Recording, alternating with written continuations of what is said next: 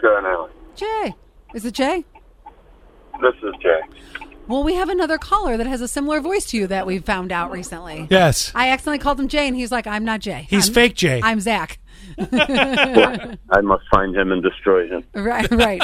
What's up, Jay? Oh, the, I I hate hate, and I get in a- heated arguments with people all the time over that same situation where if you're more successful than the next, they expect you know something from you in return. I, I if I was rich as rich as Bezos, yeah, there there would be charities I would donate to. There would be things I'd give back, you know, to be a, a productive member of society. But our uh, unfortunately, and it's sad that the world our kids are going to grow up in.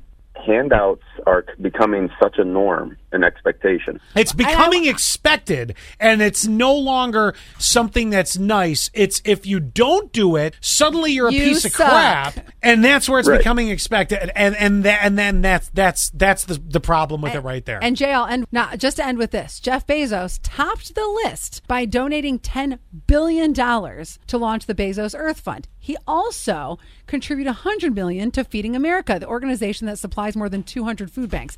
So this guy is Right. not not giving. you know what people are going to say though. But it, It's but not the, the enough. problem is though, once you give a little, you know the saying.